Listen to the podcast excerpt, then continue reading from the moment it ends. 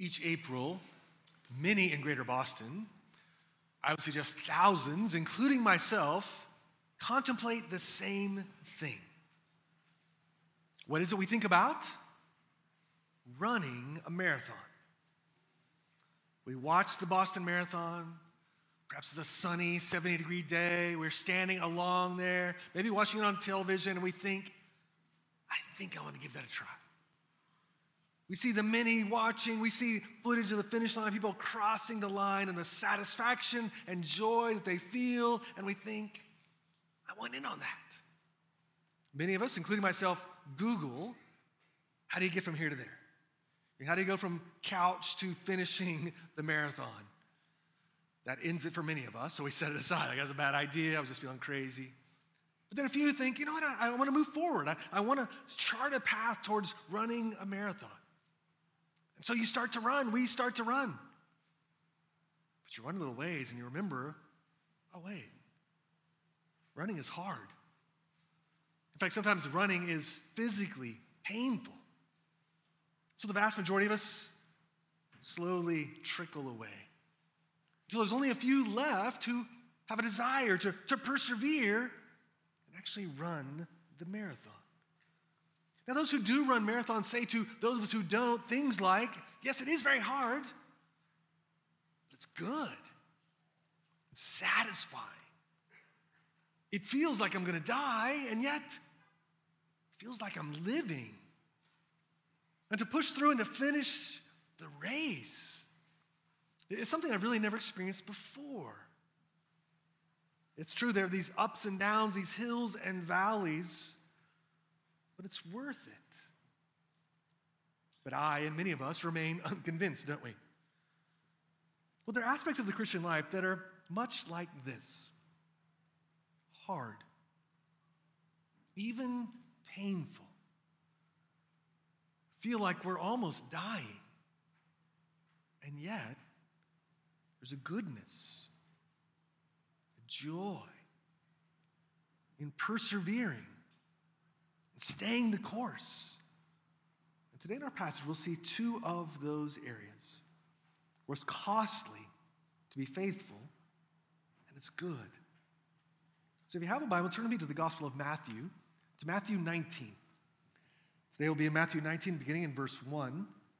In the Bibles near you, you can find it on page 824. Page 824. I encourage you to open up a Bible app or open up a Bible just so you can see the text in front of you, so you can see exactly where I'm drawing these thoughts from. If you're newer to reading the Bible, when you open it up, the large numbers are chapter 19, the smaller numbers uh, beginning in verse 1. I'll mention those throughout our time together. And if you don't own a copy of the Bible, we as a church would love to give you one today as a gift. So, the back of the room, there's a table, a sign that says free Bibles. Please, following the service, stop by there, grab one of those Bibles, and take it with you today. So, we're continuing our series in the Gospel of Matthew, Matthew 19, beginning in verse 1. Now, when Jesus had finished these sayings, he went away from Galilee and entered the region of Judea beyond the Jordan. And large crowds followed him, and he healed them there. And Pharisees came up to him and tested him by asking, is it lawful to divorce one's wife for any cause?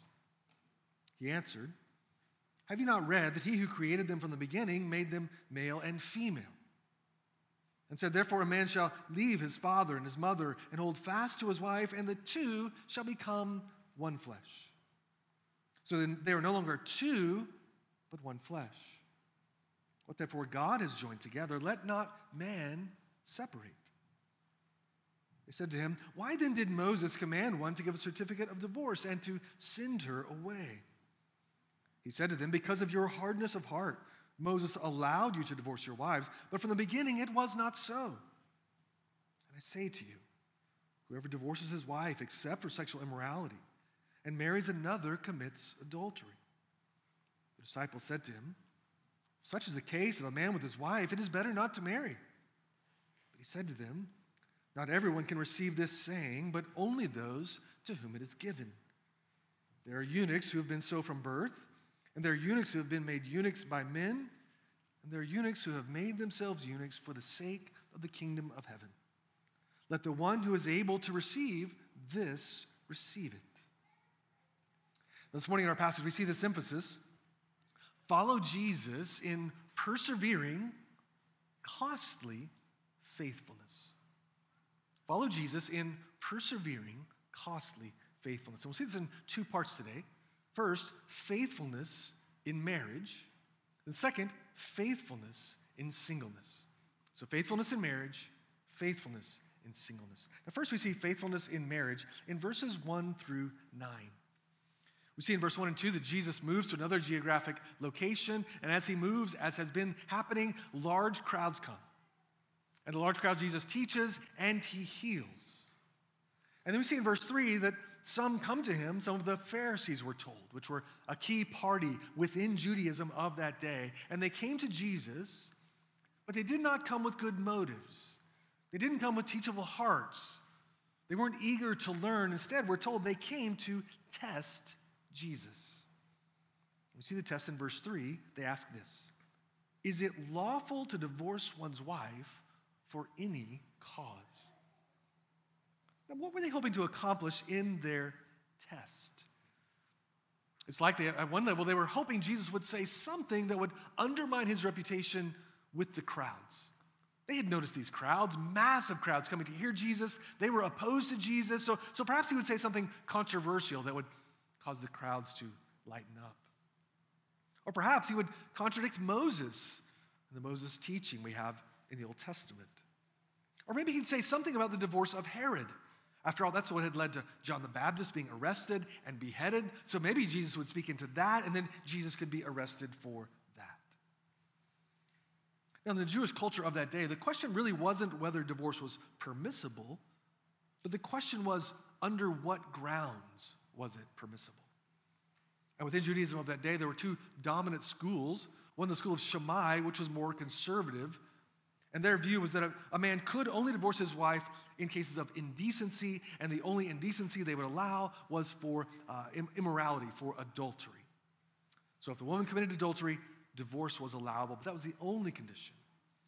The other, the school of Hillel, was more liberal. They believed that the divorce could be granted really for almost any reason. If the wife did not do what the husband wanted, even if she cooked a bad meal, or if he simply found another woman at some point in life he found to be more attractive, then a divorce was allowable. And so it's the midst of these different views, the Pharisees come to Jesus to find out what does Jesus think about this?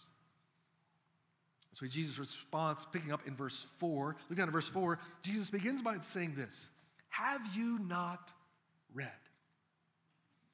And this is less than a question and more of a subtle jab at these who've come to him. For these Pharisees were devoted to the scriptures, knew them well. They would have memorized this passage. So when Jesus says, Have you not read? He's really saying, You have read. You've read this. You know this because they certainly did know this. And so Jesus begins by citing Genesis chapter 1, verse 27, as he says, He who created them from the beginning made them male and female. So they ask a question, but Jesus begins by pointing back. Back before the fall, back before sin entered the world, when God created them, male and female. And that continues to be the case today, except for a very small number of exceptional situations, they are created male and female. Now, one exception is the condition that falls under this umbrella description of intersex. It's an umbrella term that covers a wide variation in sex development. One author describes intersex this way Intersex is a physical condition affecting people whose chromosomes genitals, and gonads do not allow them to be distinctively identified as male or female at birth. This is one exceptional situation. This is not the same as transgender. Then Jesus continues and cites Genesis 2:24 in verse 5. Therefore a man shall leave his father and his mother and hold fast to his wife, and the two shall become one flesh. So they're no longer two, but one flesh. What therefore God has joined together, let not man separate we should know that Jesus clearly views the Old Testament scriptures as God's authoritative word. So if you wonder, how does Jesus view them? He views them as this is the very word of God as he quotes them here. And again, he points back to before the fall to when God created marriage, where one man and one woman would leave their parents, would hold fast, cleave to one another, and the two become one flesh. So, the God who designed humanity also designed it that these two sexes, a man and a woman, should come together in this one flesh union. And the sense of this one flesh is of uh, being glued together, welded together as one. In Genesis, we see that Eve was created from a rib of Adam. So that Adam, when he saw Eve, said of her, bone of my bones and flesh of my flesh.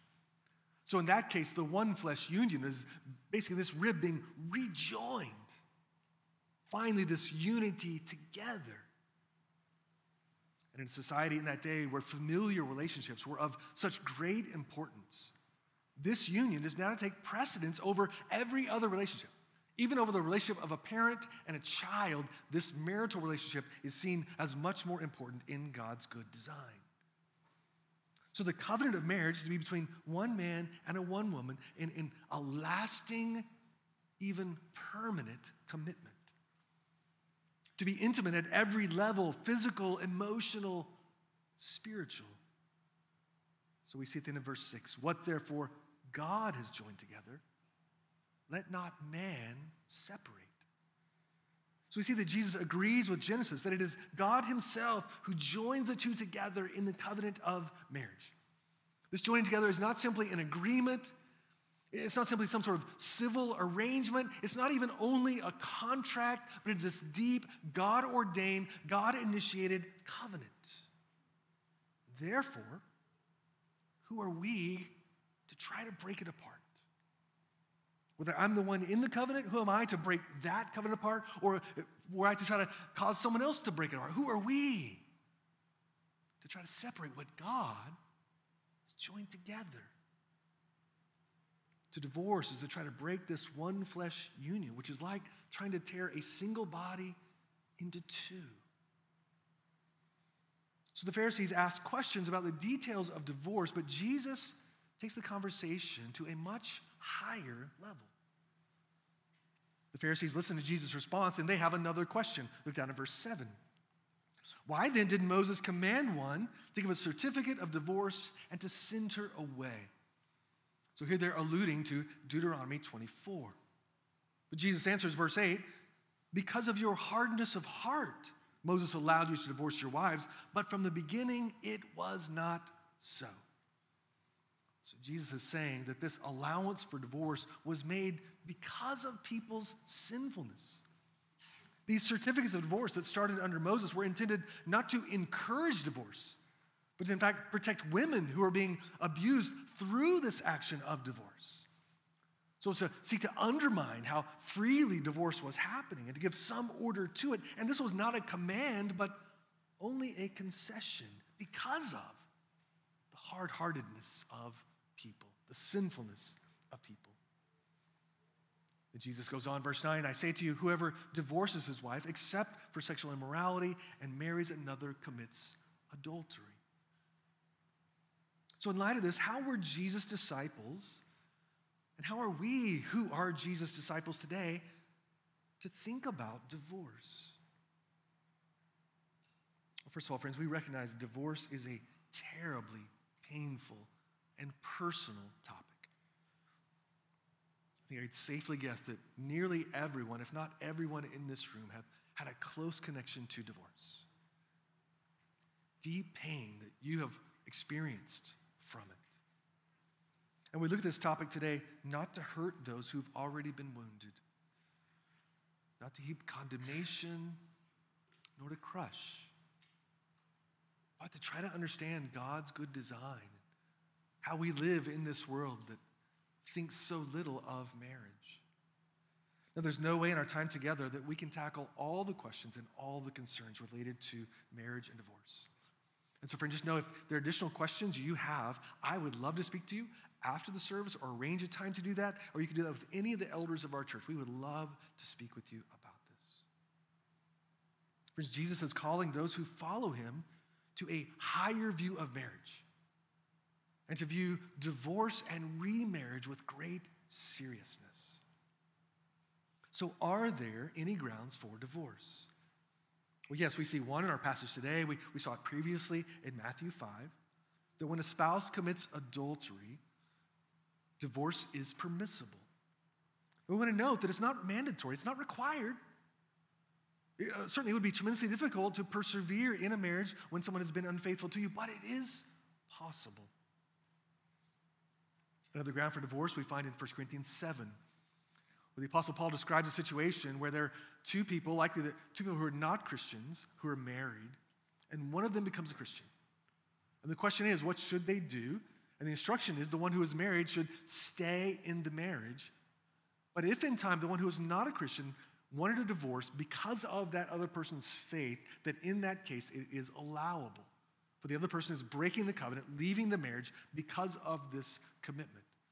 The desire would be for the Christian to stay as long as possible, but it is allowable in that situation. And most Christians would also say that in the case of abuse, that too is a person breaking the covenant.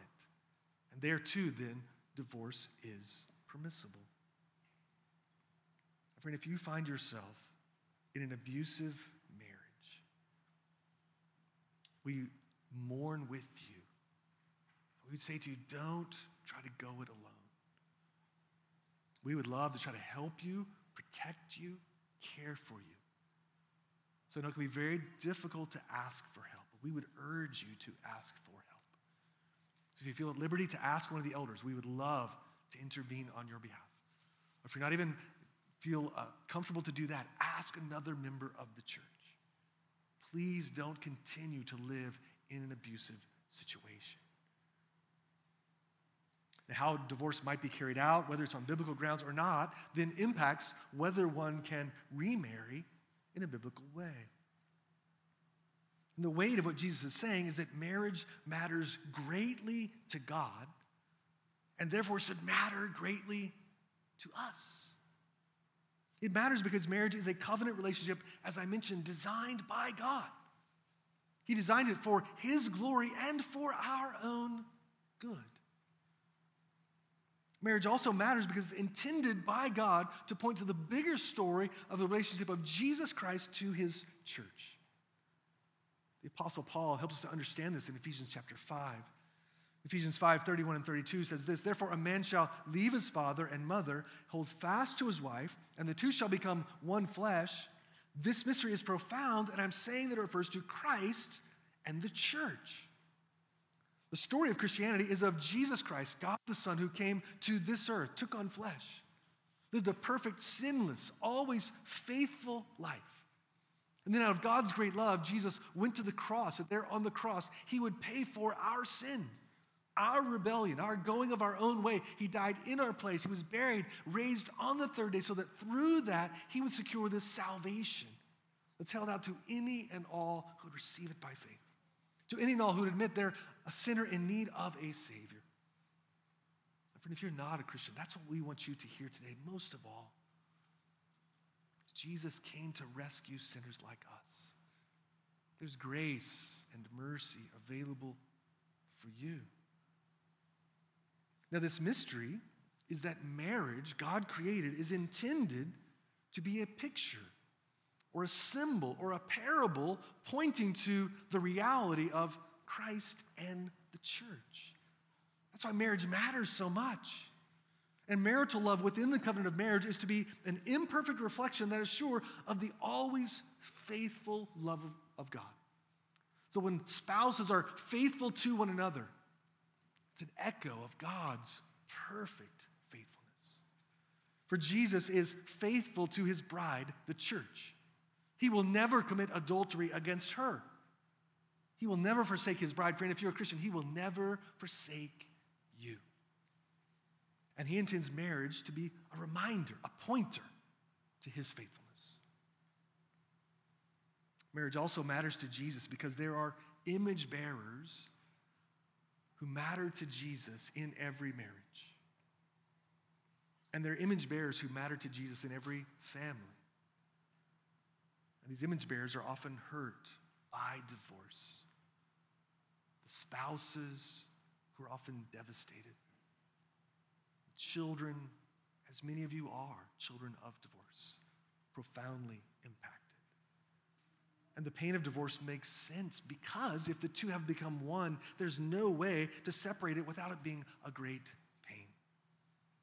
So, divorce is a tremendously serious matter. So, if you're here today and you have been divorced, obviously no one knows the pain of divorce like you do. And this time together today is not intended to add to your pain. Please know that divorce is not the ultimate sin, it is not an unforgivable sin. Christ died to forgive sins. By his grace, he restores and he heals. And friend, perhaps you experienced divorce and it wasn't your choice. You were against it. Perhaps your spouse was unfaithful to you, your spouse abandoned you or abused you. But we're so very sorry that you have faced know that we would like to join in serving and comforting you, caring for you. We pray that you would know the, the comfort, the grace, the healing that God provides. If in the past you divorced your spouse, and if you're honest, it was your fault. You know, there, there wasn't actually a biblical reason for it. And you move forward in divorce, divorce. Friend, I want you to know the good news is there is forgiveness in there's now no condemnation for those who are in Christ. There is healing and hope. We want you to know wherever you are in that spectrum, you are welcome here by us, and most importantly, welcomed by Jesus. Now, often when we think about divorce, we dwell upon the exceptions. But the vast majority of divorces in our society are not found in exceptions. Most divorces in our culture today are simply when one or the other or both decided I just don't want to be in this marriage anymore. I want to be happy. I think I can be happier outside of this. I tried, we tried, it's time to end it. So, in light of this, there's some things that we would want to consider. So, friend, first, for those of us who are currently married, friends, the fact is, marriage is typically hard. If you find yourself in a marriage and it's almost never hard, friend, give thanks to God.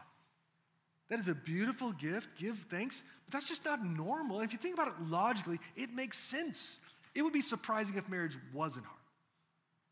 Two people, two sinners, even two sinners saved by grace, a man and a woman, two different family backgrounds, trying to share all of life. It's a recipe for difficulty. So we shouldn't be surprised that marriage is often difficult. And because it's difficult, friends, we will have to work at it to give time and attention to marriage, and yet it's so easy to neglect it. My friend, because marriage is difficult, and especially when you find your marriage difficult, friend, be careful about the temptation to compare your marriage to other couples. When you're in the midst of a hard time, it's easy to look around and think that everybody else has it all together. So perhaps last night or last week was a, a, really hard point in your marriage. And you walk in this morning and you look around at other couples and he's smiling, she's smiling, they're laughing, and you think everyone else here has it all together except for us. Friends, that's just not true. At any given time, as we might expect, in life of this church, there are many of us who struggle in. And especially don't look at social media for this. Because every picture of every couple is always the highlights of life. Not only are we happy, we're in Cancun. We're so happy together, we're in Hawaii this time. And so you compare yourself and say, we can't even go to coffee together, and here they are living the life on the beach. Friend, don't compare yourselves. We know deep down that's not reality, and yet it still can be devastating when we're hurting. Friends, there can also be wisdom at times to ask for help.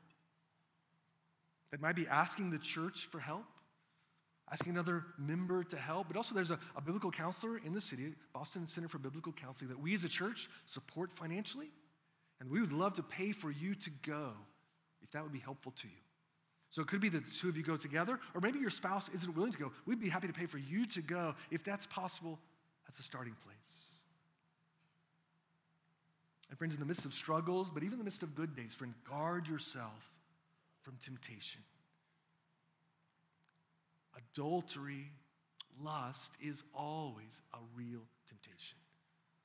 So, friend, don't be naive. Do not think that you could not be tempted. So, be wise and be careful and always doubt your own ability to resist temptation. And, friend, if you're a Christian, you find yourself married to someone who's not a Christian, what should you do? You should stay in the marriage. The Apostle Paul is clear on this. Stay in the marriage. Seek to glorify God. Continue to pray for your spouse, as I know that you are. And we would love to pray with you for your spouse to come to real saving faith. And friends, for all who are married, friends, the call is to persevere in costly. Sadly, our current culture will not help us. It says basically leave anytime you want for any reason. Even other Christians often will not help us. We find ourselves in a really hard place and we're trying to persevere. So often they'll say, hey, you, you tried, you deserve to be happy. Maybe divorce really is best for you. Friends, there's certainly more to marriage than pursuing faithfulness, but it's not less than that. There's more than perseverance, but not less than perseverance. The fact is, our seasons of happiness and our season of valleys are not an accurate indicator. Our hearts are deceptive. Our sin can blind us. So we need some others who love us and love Jesus who will say to us, Don't give up, keep going. Don't quit now, persevere and find help. Friend, I want you to see the beauty of faithful endurance and to persevere with all the strength that you have, knowing the good news is the strength that you have comes from God Himself. He will strengthen you to persevere. Author Glenn Harrison says it this way A couple celebrating their wedding anniversary actually offer a stronger picture of God's love than a couple getting married. The essence of faithfulness is that it holds steady in the face of alternatives. Faithfulness is nurtured, tested, and in the end, strengthened by temptations. The wife and husband who remain faithful to each other for richer or poorer, in sickness and in health, not only bear testimony to the kind of love that God has for us, but they put it on display. We have lots of weddings here at Hope because the age of our congregation, where we are in the city, and it's a great joy. It's a fun day. The, the room is beautiful. People are dressed up. You get to meet family and friends from around the country that come in. It's exciting. This, this couple comes, they're, they're excited, they're often young. The relationship, honestly, is untested. So they're incredibly naive and optimistic. It's incredible. And they come down the aisle and they take the vows, and I announce them husband and wife, and, and I have to hold on to them because they're ready to just run out. They're so excited about being married. And it is truly beautiful. It's a good thing. But there's an even greater beauty available for that couple and every couple. But that's in the future. At year five, the fifth anniversary. At the 10th anniversary. At the 25th anniversary. Lord willing, at the 50th anniversary. The truth is, they don't look as young on those days as they did when they were married. And they no longer are naive. They've faced some tests, some hard tests. And they won't sprint down the aisle anymore. In fact, they'll likely walk with a limp. Yes, on one level, it's a limp of age, but also it's a, a limp of persevering faithfulness in marriage.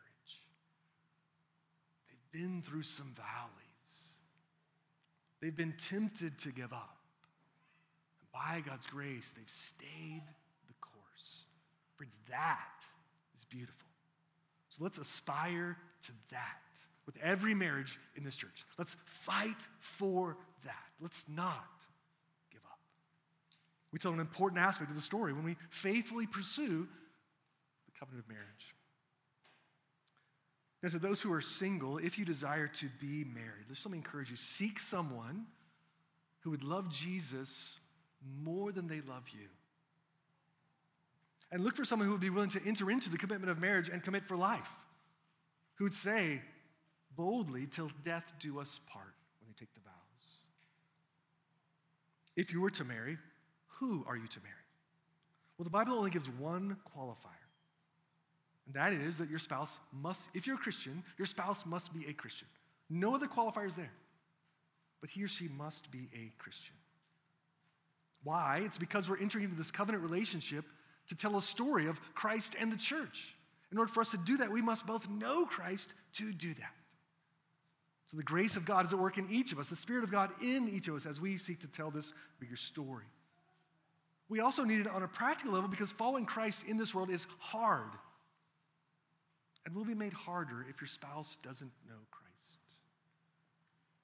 Now, let me be clear marrying a Christian does not guarantee a happier nor easier marriage, but it does promise the presence of the Holy Spirit, the grace of God to help you endure.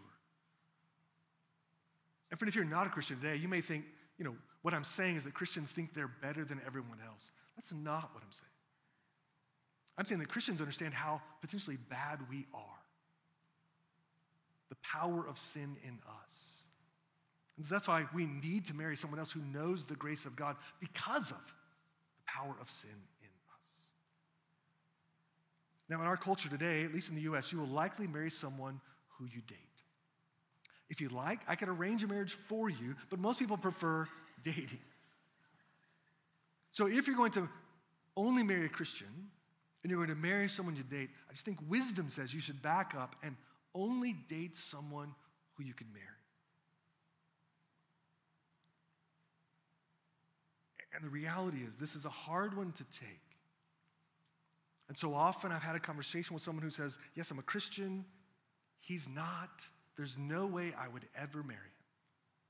So we're dating, it's true, but I'm praying for him to know Christ, but I would not move forward to marriage. And she's convinced on that day when she tells me that. But it almost always happened in time, months, maybe years. The conversation becomes, no, he's not a Christian yet, but I can't imagine not marrying him. Our love is so strong, I couldn't live without him. And so they move forward in marriage, and I could tell you so many painful conversations later of men and women who are married and find themselves in the midst of very painful, often lonely marriage because they don't share this deepest identity as a follower of Jesus. So, out of love for you, let me urge you Date someone who loves Jesus more than they love you. And friend, if you're here today and you're not married, please do not hear me saying that you must pursue marriage because that's not what I'm saying. That's not what the Bible says. You can glorify God in singleness as well as in marriage. That leads us to the second part faithfulness in singleness. We see it in verses 10 to 12. Faithfulness in singleness. Notice the disciples' response to Jesus. Verse 10, they say, If such is the case of a man with his wife, it's better not to marry. So they hear Jesus talk about the design, the seriousness, the intended permanence of marriage, and they say, that's too much. Maybe it's better just to avoid marriage. And we should see that Jesus doesn't dispute the weightiness of what they felt. But he says, not everyone can receive this saying, the saying, it's better not to marry, but only to those whom it's been given. Then Jesus explains there are three groups who take up this vision of not marrying. Verse 12, he says, Some there, there are eunuchs who have been so from birth. So there are a number of conditions that can make sexual desire less or make intimacy impossible. And that person may then have no desire for marriage or choose not to be married in light of that. Then there are those who are eunuchs who have been made eunuchs by men. In the world of that day, it was very uncommon for young men who served in the king's court to be forcibly made eunuchs so they could not be sexually unfaithful with any of the women who the king was with. So that was regularly done in the society of that day. And then, third, there's some who make themselves eunuchs for the sake of Jesus' kingdom. This doesn't refer to uh, someone literally making themselves a eunuch, but choosing to embrace the life of the eunuch for the sake of being able to more freely engage in the mission of Jesus. And friends, both Jesus, both Jesus and also we understand the Apostle Paul were not married and lived as eunuchs for the sake of their greater mission. Author Sam Allberry, who's also single, writes this. We need to remember that Jesus made himself a eunuch for the sake of the kingdom. Jesus willingly became fully human for us. He was a sexual being as well as we are. But he lived a celibate lifestyle. He never married, he never even entered a romantic relationship, he never had sex. He's the example of a perfect man. He's the most complete and fully human person who ever lived.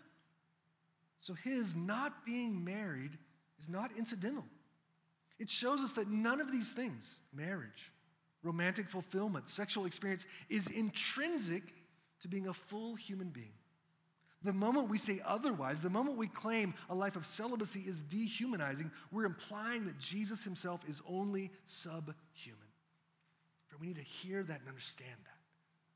Because our culture would say to ask someone to be celibate is dehumanizing. But Jesus, the ultimate human, embraced this path. Friends, the New Testament is clear. There is a beautiful, fruitful, valuable life in the kingdom for those who are not married. 1 Corinthians 7, the Paul explicitly elevates the value of singleness. He describes it not as something to be endured nor to be escaped, but it's described as being preferable, to be embraced. So, friend, there's a wonderful kingdom life to be lived, a life of flourishing for you in singleness. This can be true whether you see yourself pursuing an entire life of singleness or if you have a desire to be married at, at some point in time, but you aren't yet. In the Old Testament, the call was to be fruitful and multiply. And the way that God's people were fruitful and multiply was, was literally through reproduction, having children. Because God's people were a literal, physical nation. So the only way you grew the nation was to have more children. So for an individual to be fruitful and multiply, they must have children. But now, friends, in the new covenant, in Jesus' kingdom, we're no longer based upon a, a nation or a bloodline. How does one enter the kingdom of Jesus now? It's not through physical birth, but through spiritual birth. So then, how then do we be fruitful and multiply? It is to share the good news and make disciples. So, friend, the good news is whether you are married or single, you can have countless offspring in the kingdom as we share Jesus' good news with others and disciple them. So, friend, if you're never married in this life, you can have an incredible spiritual family. God uses your life for good and the spread of the gospel. So, friend, if you're single today, do you see that Jesus is calling you to faithfulness? A persevering, costly faithfulness of choosing the path of celibacy for the glory of God. And through this, you have a chance to tell a better story to family members, to friends, to our society as you don't deny you have this very real desire. What you say through your life and through your actions, there's something even greater than these desires. Our culture says, most of all, embrace your desires. To be a true person, you must express every desire that you have. Author Glynn Harrison says it this way It's important to grasp that single Christians who abstain from sex outside the marriage bond bear witness to the faithful nature of God's love with the same authority as those who have sex inside the marriage bond. Both paint pictures of God's faithfulness, but in different ways. Denying yourself something can be just as potent a picture of a thing's goodness as helping yourself to it. Both single and married people who abstain from sex outside the marriage bond point to the same thing. They both deploy their sexuality in ways that serve as a sign of the kingdom and the faithful character of God's passion. In refusing to have sex outside of marriage, the single person witnesses the unbreakable link between passion and faithfulness. So, friend, hear this. As you embrace this path as a single, you say, Christ is sufficient. And friend, if this is where you are now, in time, I would encourage you to, to share this with some other brothers and sisters. Say, pray for me that I can be faithful in pursuing celibacy. Friends, we see that godly singleness is countercultural and it's costly. It's always costly to follow Jesus. It's costly not to join the broken practice of our culture that embraces all sorts of forms of sex outside of marriage. But godly singleness is also fruitful and beautiful. It's beautiful as you show Christ is sufficient. It's beautiful as you show that there's something so soul satisfying.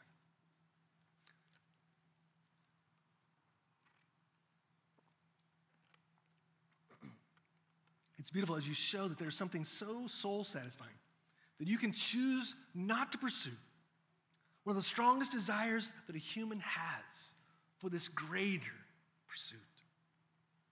So, the call to all believers is to faithfulness. Faithfulness that echoes the faithfulness of our God. So, for the one who is married, it's a call to faithfulness in marriage until death do we part.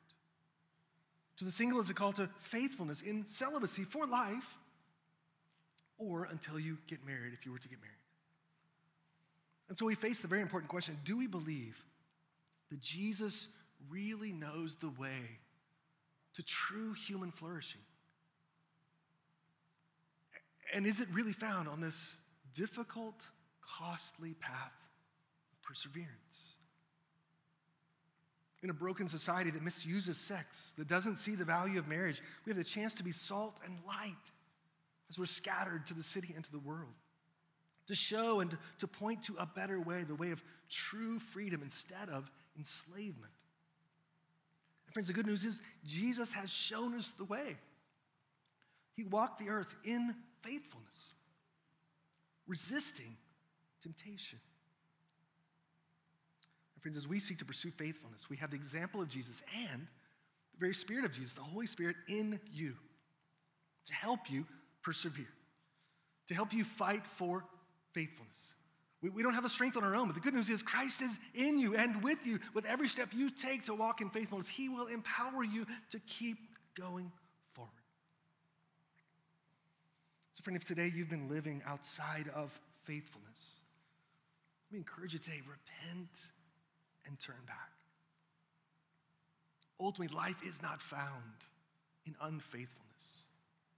Turn back today. And then let's pursue this together. Praying for those who are single and those who are married, supporting and serving one another where God has placed us. A key point in the Boston Marathon is what they call Heartbreak Hill. It's not the only hill, there are many hills. It's not the biggest hill, but it is a, a key hill where the race has changed. It's often one of the last hills that's so hard to climb. So if you've ever had a chance to be at Heartbreak Hill and stand there, it's, it's amazing to, to see the runners and to see some of them make their way just barely up the hill. And see some stop at the bottom of the hill. And you can almost see the wheels turning in their head. Maybe it's time to give up. I don't know if I can make it up the hill. Maybe I just step off the track. So they stand there for a while, but then there are hundreds, if not thousands of people standing there. And people began to cheer and say, You can do it. They might call him or her by her name, their, their number. Say, Don't give up. Keep going. Think about how far you've come. You can make it. And they stand there and they stand there and they stand there. And then eventually, just one step, and then another step, and then another step. Before long, with just a shuffle, they're moving on down the race. They came so close to giving up, so close to stepping off. But with the support, the encouragement of others, they finish the race. Friends, that's what we do together in the church. We're to be for one another, married and single, for one another, saying, You can do it. It's worth it. Don't give up. Persevere. And most importantly, Jesus says, I am with you by the Spirit. Don't give up. Persevere. Don't quit. It will be. Let's pursue that faithfulness.